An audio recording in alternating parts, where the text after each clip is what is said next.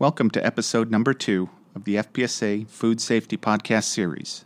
This series is focused on food safety and hygienic design in the food industry, sponsored by the Food Processing Suppliers Association. My name is Andy Drennan, and this is the second part of our conversation with guests John Butts and Joe Stout. Now, let's join the conversation as they discuss hygienic design and sanitary principles. All right, very good. Now, I'd like to change things up just a little bit. At our March meeting with the uh, Food Safety Network, we were discussing some. John, you were there. Uh, we were discussing about the different uh, regulatory agencies and how you know there was a need to uh, sort of clarify. You know, who are the federal and state agencies that people should know about? So I just want to throw it out there. Yeah, I, I, think the context of that, Andy, was we were talking about uh, young engineers any, entering uh, our business, both uh, with our OEMs and, frankly, with, with the processors. And in the food area, three primary regulatory agencies that uh, have skin in, in our game, mm-hmm. okay? And that is USDA regulates meat products – FDA regulates non meat products, and Department of Commerce uh, has the seafood HACCP, so it, it has uh, regulatory responsibility in the seafood area. And, and there's a lot of gray lines between what FDA versus what USDA regulates. And uh, sometimes you'll have facilities that have both USDA and FDA, and uh, et cetera, et cetera. So uh, the regulatory situation you know, you go back years ago, uh, we used to have send blueprints into Washington to have them approved for sanitary design or whatever. Do we have all the right materials? But in, in all honesty, the food processors have taken on that responsibility, and uh, we we have a need for the regulatory process, but we don't necessarily need their divine intervention if we're doing things right. Mm-hmm. So, again, getting back to the food safety culture, regulatory process really helps us, but those companies that have advanced that, that level of maturity has taken on that responsibility.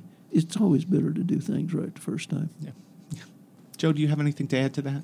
Yeah, so uh, just some general thoughts about not so much about regulatory, but something that John touched on, I just want to build on. And that is how do we drive improvement in hygienic design in the industry? I've held what we called hygienic design summits. I started them for primarily for the produce industry in 2016, and I've held three or four of them.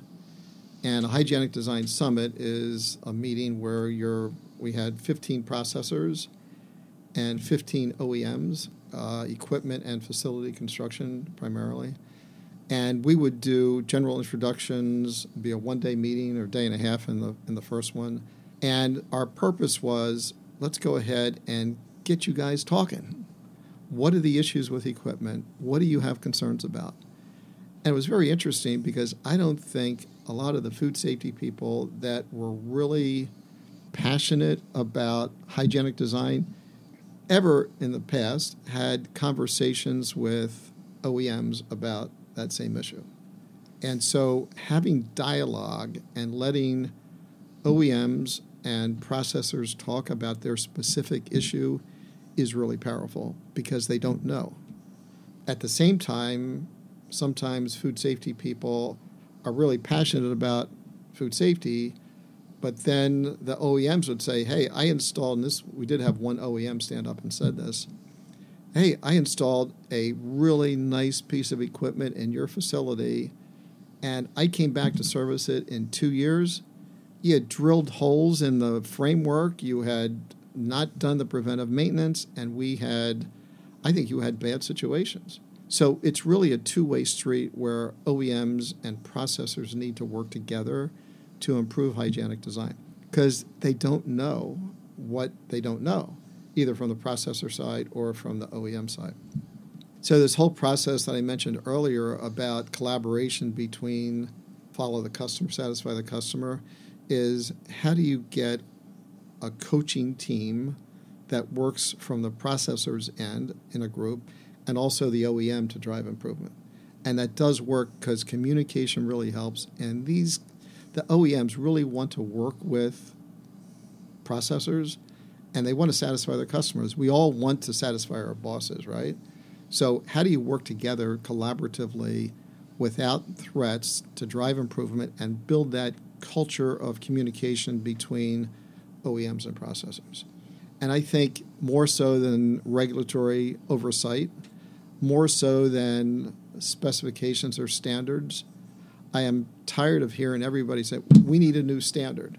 we don't need a new standard you need to talk. There's plenty of standards out there. Pick one and use it. But you really need to have that discussion with your processor and you processor with your OEM because it'll make the world a difference. Sure. And we've sure. we've seen that over and over again. Joe, that takes me to the point that uh, when you mentioned standards. Uh, for some reason, some people don't always understand. But back the back in the day when the Equipment Design Task Force from AMI was working, you came out with principles. Yeah. And yeah. you you referenced some standards, but to me that's been one of the greatest saviors that I've had in training food safety people and training maintenance people, plant management, executives, because this is a principle. It works. You live by this principle. And uh, c- kind of explain a little how that the concept of principles came about and how it's endured time here. Yeah. So a little bit on the principles of hygienic design. So um, we had a team of meatheads, right? Yeah. There was like a whole group of about ten companies and had volunteered representatives under the AMI banner. And the question was since the USDA was moving away from their white book and their standards of Royal Oyster stamping every print that was ever defined. I don't believe he ever physically looked at the equipment, he would just stamp it. So it was like a green light to go ahead. At any rate, we figured we had to do something different. So we assembled this team, and there were some thoughts, even at that team, that we would develop a hygienic design standard. I said, no, we're not doing standards because that is a sinkhole, and there's so many good standards out there.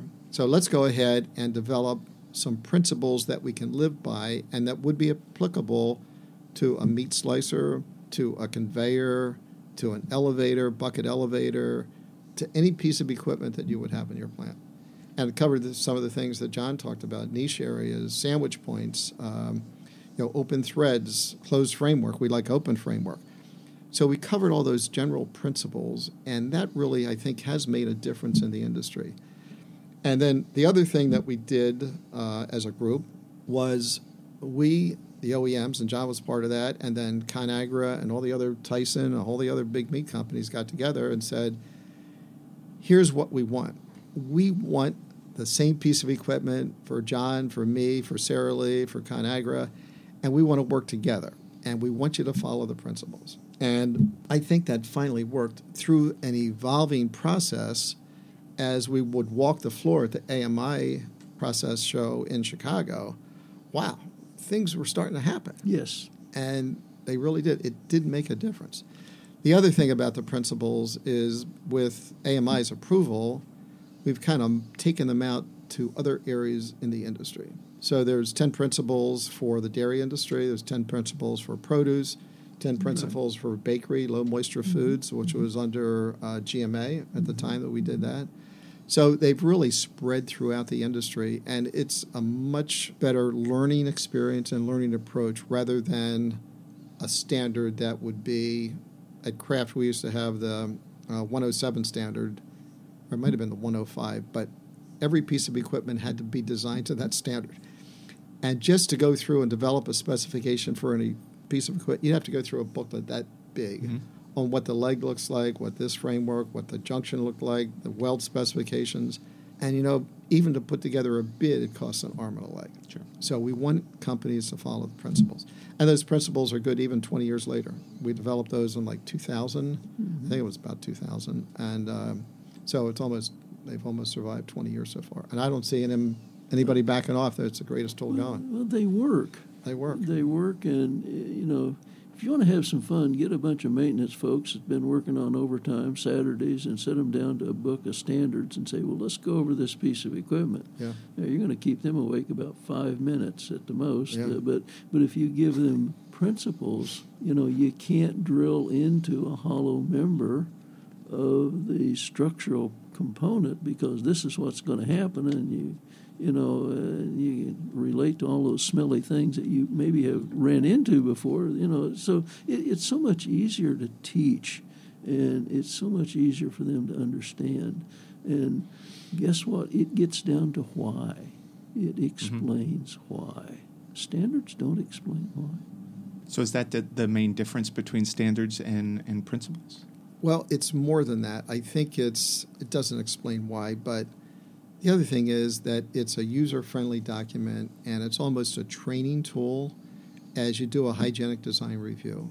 Where a standard is a book, if you look at the BISSC standard for the bakery baking industry, they talk about the casters. I think there's a whole page and a half on casters. So this is what a caster on a dough trough needs to look like. And we wouldn't entertain that level of detail because people would fall asleep. You just don't get it.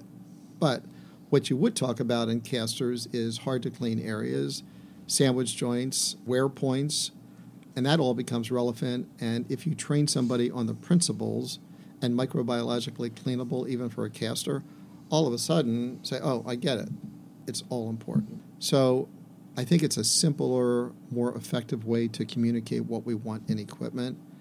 And it has seemed to work after after 20 years. So I think Joe and I's desire is all of the OEM folks who are on the CAD machines doing that drawing, that the holy grail of those principles are every time they look up, they can see them. Sure, sure. no, that makes sense. Are the principles focused strictly on equipment, or do they also apply to facilities? Well, I'll take that. Uh, not only did we have an equipment design task force at AMI, we had a facility design task force. Really? And uh, that task force uh, came up with 11 principles, uh, many of which uh, cross over into the, the growth net situation, you know, microbiologically clean, uh, dry floors, you know, et cetera, et cetera. So not only do we have this for equipment, we have the same grouped set of principles and the checklist that goes along with that.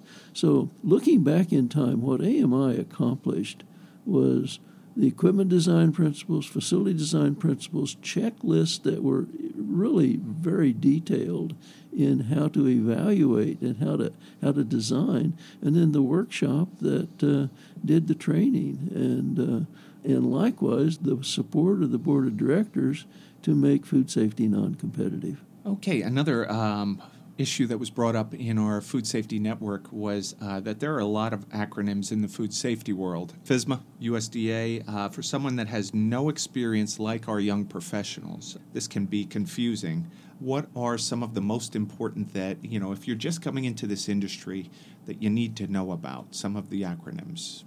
I think they will certainly see them in the trade press and in various things. So I think the best thing they have is called Google. These young kids know how to do that. I mean, you know, gosh, I, I, when's the last time you gave a millennial directions to go somewhere, other than where you really wanted them to go? That's true. That's true. So, uh, to make things simple, because um, we throw a couple of acronyms around, and Food Safety Modernization Act, that is what, like a 700 page document, John? It's just, it's massive. But I think some key principles with the Food Safety Modernization Act translate into preventive controls. And just about everything in that document focused on prevention. Uh, John mentioned that earlier. It's like, how do we prevent cross contamination that would allow the transfer of a pathogen from a raw area or a zone four into a zone three, into a zone two, and ultimately into a zone one. So everything that we do in a food plant if you want to do it right, preventive control under, call it FSMA, but GMPs, that's prevention of cross contamination.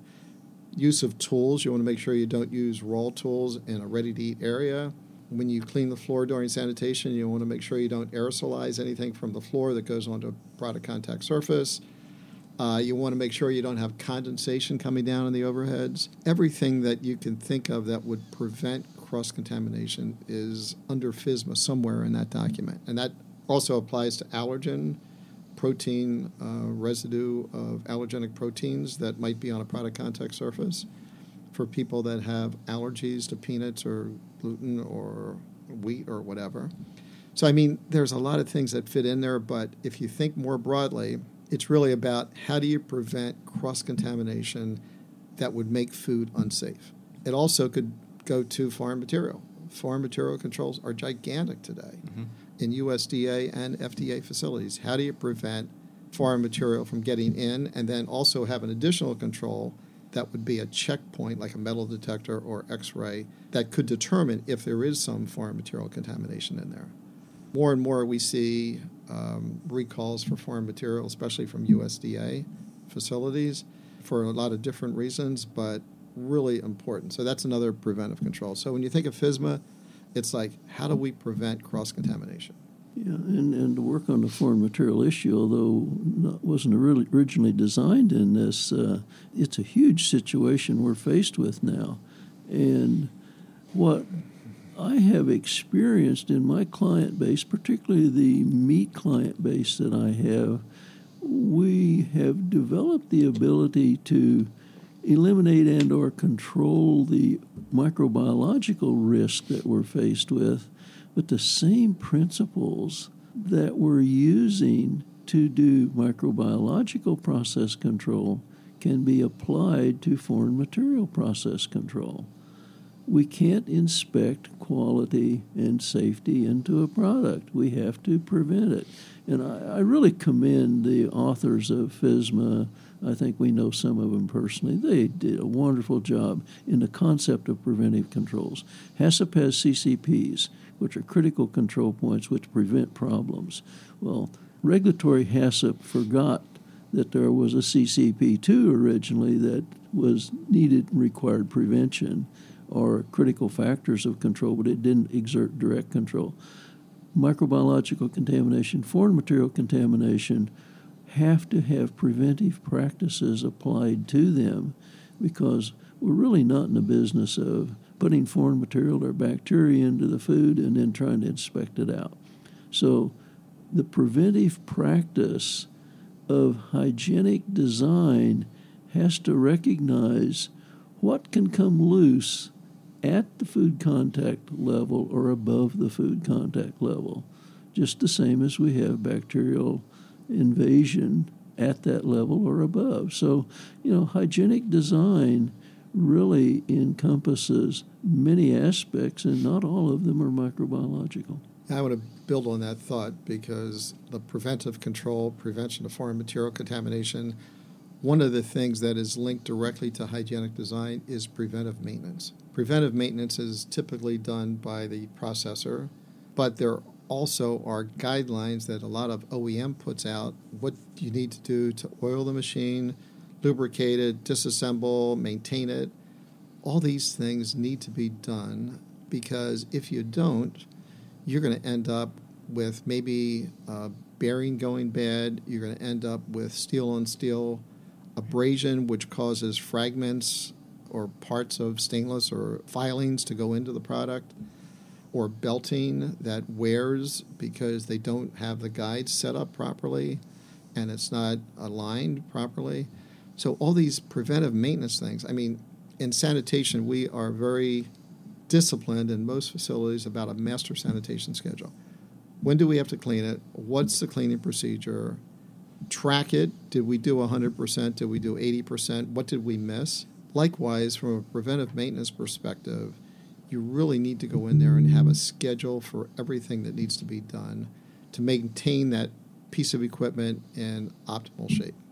It's like getting your automobile inspected. You know, you have to check the brakes once in a while. In some states, they have vehicle inspection, some they don't. You need to make sure your emissions are working you need to make sure your windshield wiper blades are good. Same thing on a piece of processing equipment. Otherwise, you get things that fall apart or you get pieces that may not be operating correctly. So it's to me preventive maintenance just like under FSMA, and they do reference it. preventive maintenance is really important. I'll take that a level higher. Uh, the maturity model recognizes preventive, but we also have to recognize predictive. And once we really understand how things are working in that process and in that system, we can become predictive. Uh, my favorite story here is I was down in a large poultry processing plant in, in, in the South, and I, I, like to spend time in the maintenance shop. Okay, you just you just learn a lot there.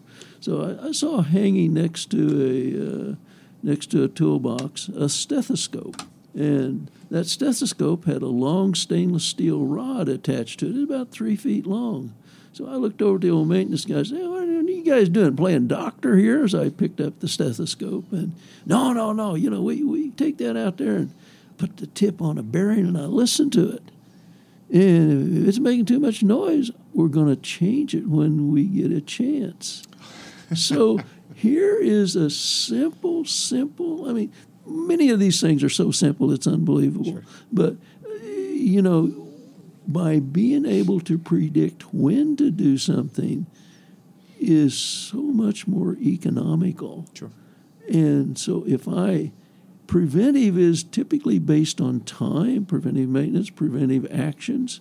If we can get to understand that process well enough to develop the measurement system that we can use to be predictive, then we can really fine tune that process remove a lot of variation, and just produce product.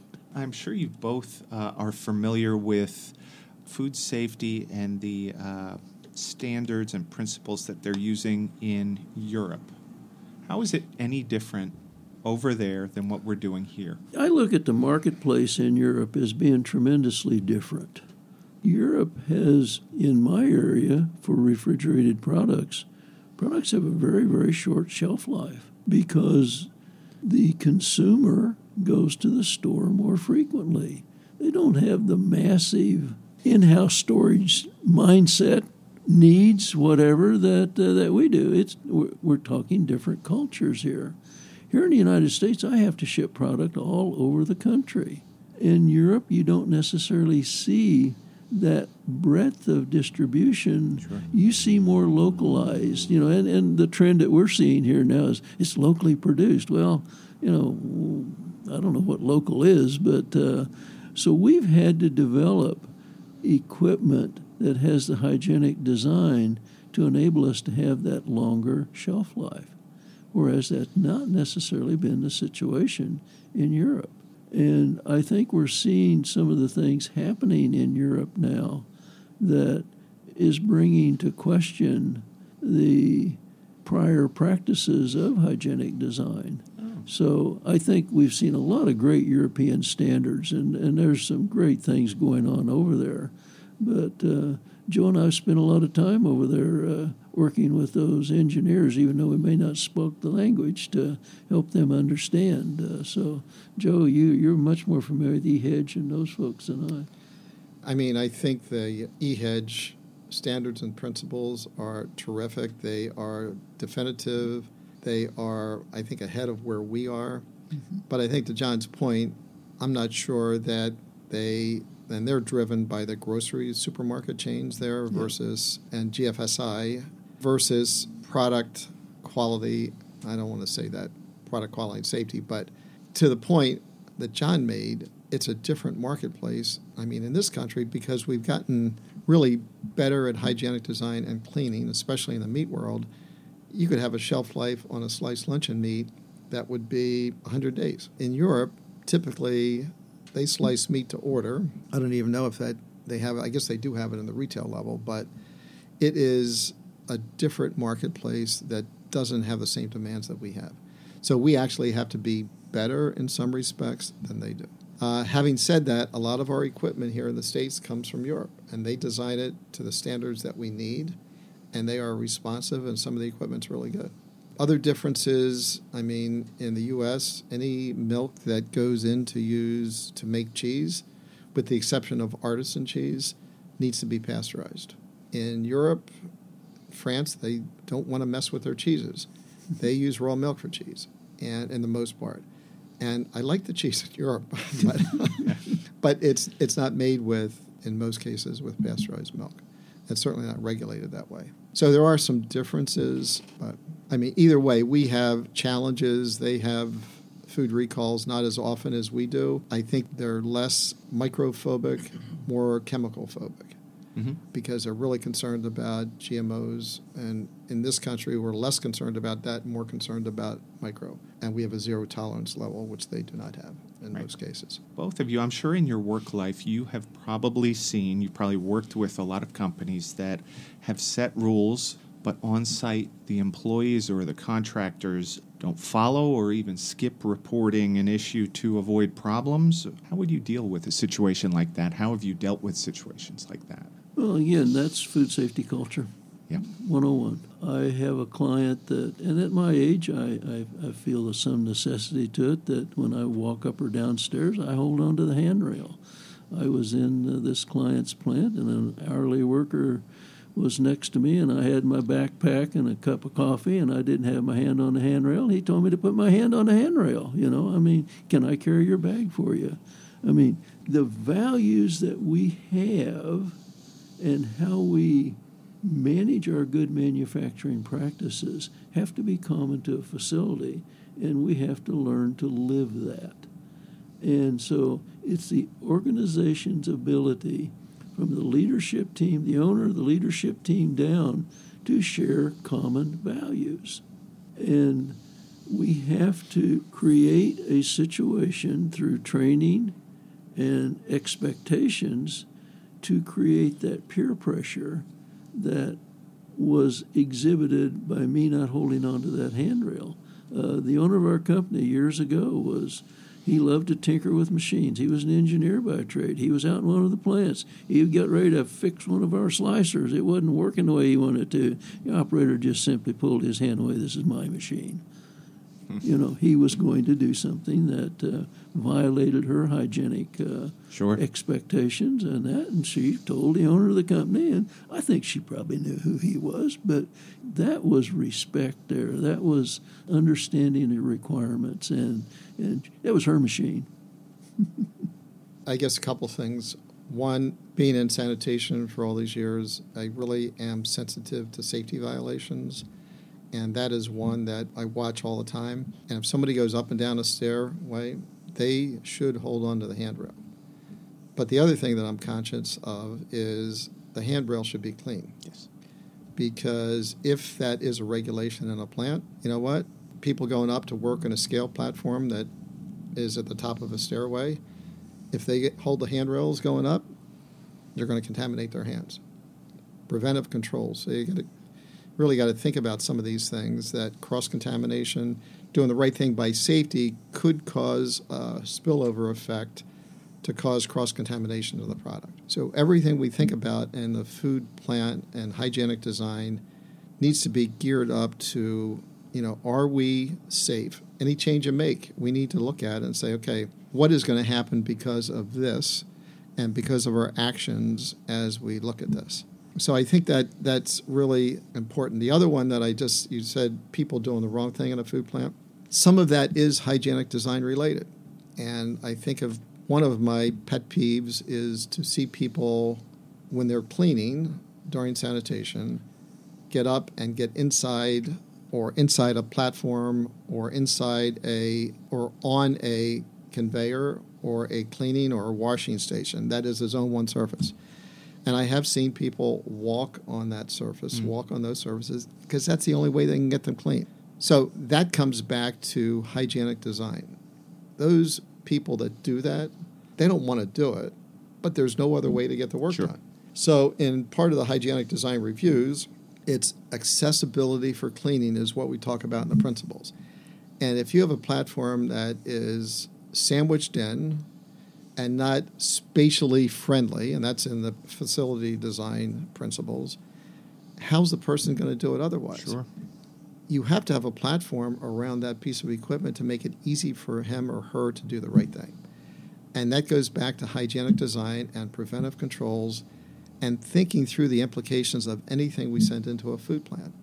And that's where the processors and the OEMs need to work together on any new design, new piece of equipment. How are we going to clean it? Can we access it?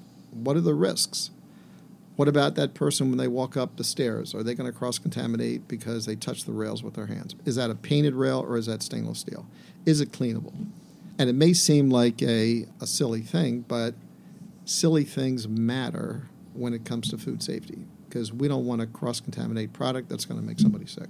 I have a daughter who is a celiac patient, and she is my oldest daughter, and she is fastidious about observing every practice that people follow on the kitchen table. And if you happen to double dip and you get a slice of butter off a stick of butter on the table and you put it on a piece of bread, don't you dare try to use that knife again on the butter because that's going to cross contaminate Sure. the butter that she's got to use on her gluten free bread. Right. So it's those simple things, that same type of thinking. I've learned so much to see just her observations about cross contamination. It's really fascinating when you critically think about stuff that can happen when you do other stuff. It's like stuff makes stuff happen that might not be good. And that's the way we need to think about hygienic design, about sanitation, about FSMA, preventive controls. What can go wrong here, and what do we have to do to minimize the risk so we don't make somebody sick?